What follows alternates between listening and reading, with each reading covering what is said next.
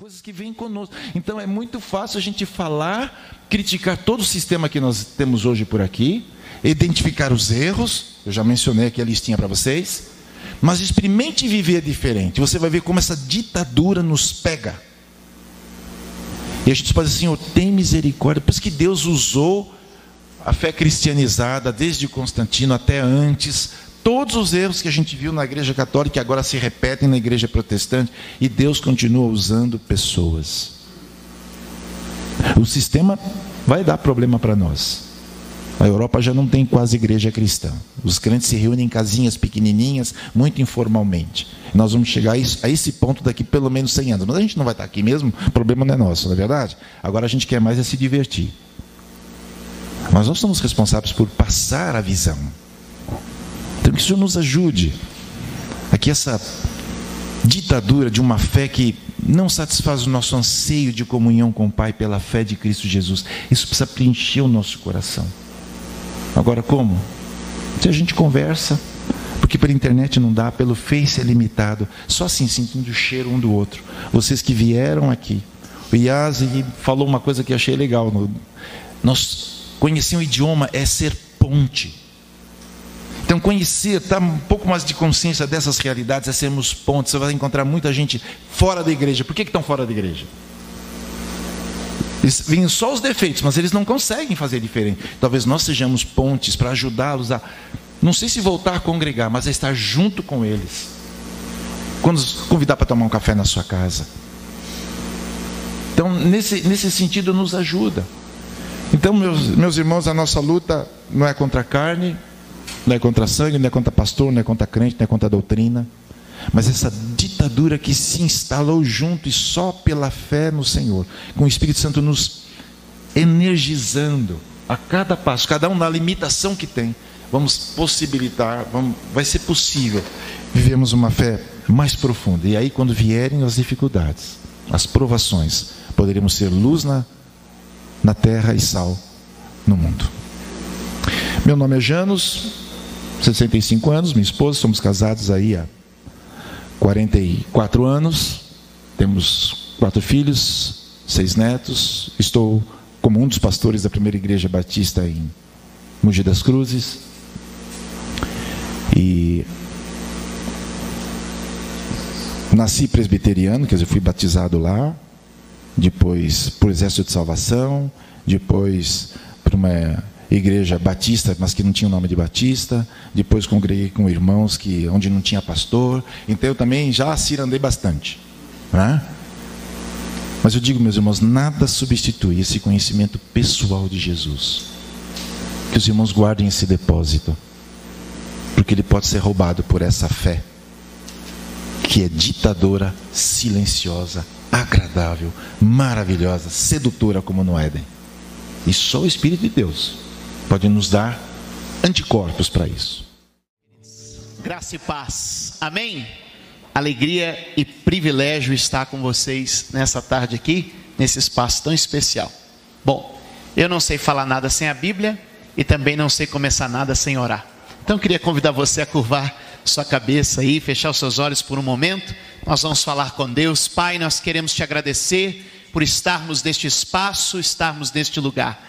Queremos te louvar, Senhor, porque o Senhor abriu estas portas e estamos colocando aqui, ó Deus, o pé como igreja santa, como igreja bendita, declarando e levantando as nossas mãos para abençoar esta instituição, seu diretor, seus colaboradores e os alunos que aqui frequentam. Senhor, muito obrigado, Deus, por este lugar e por estas vidas, pela iniciativa, por este projeto, que seja uma semente, uma semente preciosa, poderosa, que seja plantada aqui na nossa cidade e que o teu nome seja glorificado. Nos guia, Senhor, neste momento em que queremos refletir e conhecer mais da tua vontade.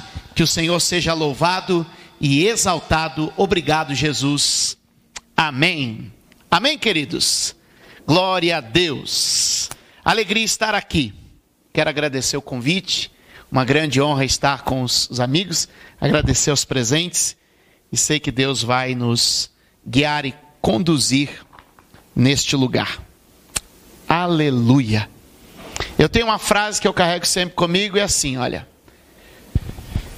pense grande, comece pequeno, mas comece agora. Ok? Então estamos pensando grande, começando pequeno, mas estamos começando agora. Aleluia. Bom, me foi passado para compartilhar com vocês um pensamento sobre a igreja e a cidade pós-moderna. E eu acredito que é um tema interessante para nós, até porque grande parte da formação teológica, ela, ela hoje está tentando se atualizar.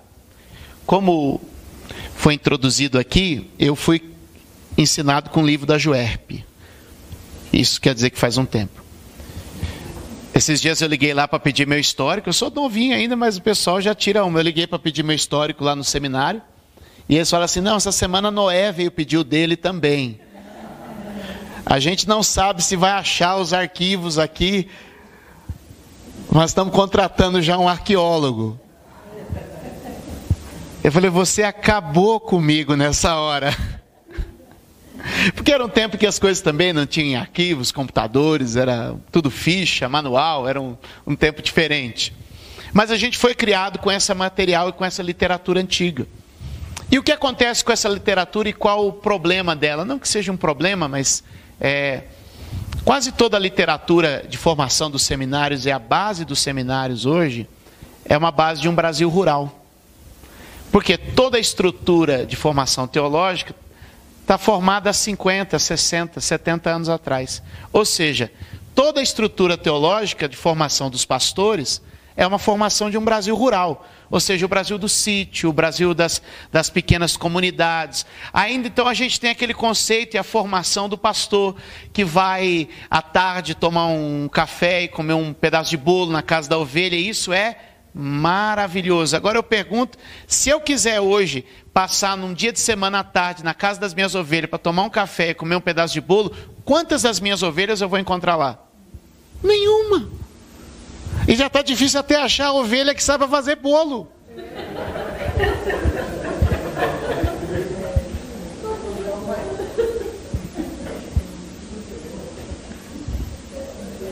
Então, aquela estrutura de igreja, aquela formação teológica que a gente conheceu, ela está ficando para trás. Os conceitos da verdade da palavra de Deus permanecem, mas a sociedade está mudando, a cidade está mudando. Hoje eu converso com muitas pessoas. Por exemplo, nós notamos na nossa igreja uma dificuldade nos cultos da semana. E a gente sempre teve ótimos cultos de semana. E a gente começou a pensar e comparar algumas coisas. E um dia, reunido com a liderança, a gente foi fazer algumas pesquisas e avaliação, porque não adianta só você reclamar do problema, você tem que repensar, você tem que se adaptar, você tem que melhorar. E aí eu comecei a conversar com alguns dos meus líderes. Antes eles gastavam 40 minutos, em média, para ir da sua casa ao trabalho. Hoje a média é uma hora, uma hora e meia. Ou seja, estas pessoas durante a semana saem por volta de 5 da manhã da cidade de Suzano. Suzano não é mais uma cidade de pleno emprego. Suzano é uma cidade hoje se tornando uma cidade dormitório. Nós estamos quase nos amoldando a ser um bairro de São Paulo, se a gente for pensar. Suzano, infelizmente, né? Aqui a gente tem que pensar. E as pessoas acordam ou saem de sua casa por volta de 5 da manhã pegam esse trem lotado aí da Zona Leste e vão voltar para cá por volta das sete, oito da noite. O trem vai cuspir eles aqui na estação de Suzano por volta das sete, oito da noite. E eu lhe pergunto, como é que você quer fazer a reunião de oração, reunião de estudo bíblico durante a semana nesses modos? A gente tem nos últimos tempos um crescimento muito grande no Brasil do modelo celular que é um modelo até saudável e bacana, e muitas igrejas têm se dado bem. Mas se você avaliar aqui na nossa cidade, pensa no modelo celular. Numa, num contexto de cidade, onde as pessoas dividem o hall do apartamento, ele não tem mais que 4 metros quadrados, 2 metros quadrados, e você não conhece a pessoa que mora na porta da frente do seu pequeno apartamento, numa porta de um metro e meio, e a gente, por segurança, hoje teme abrir a porta da nossa casa.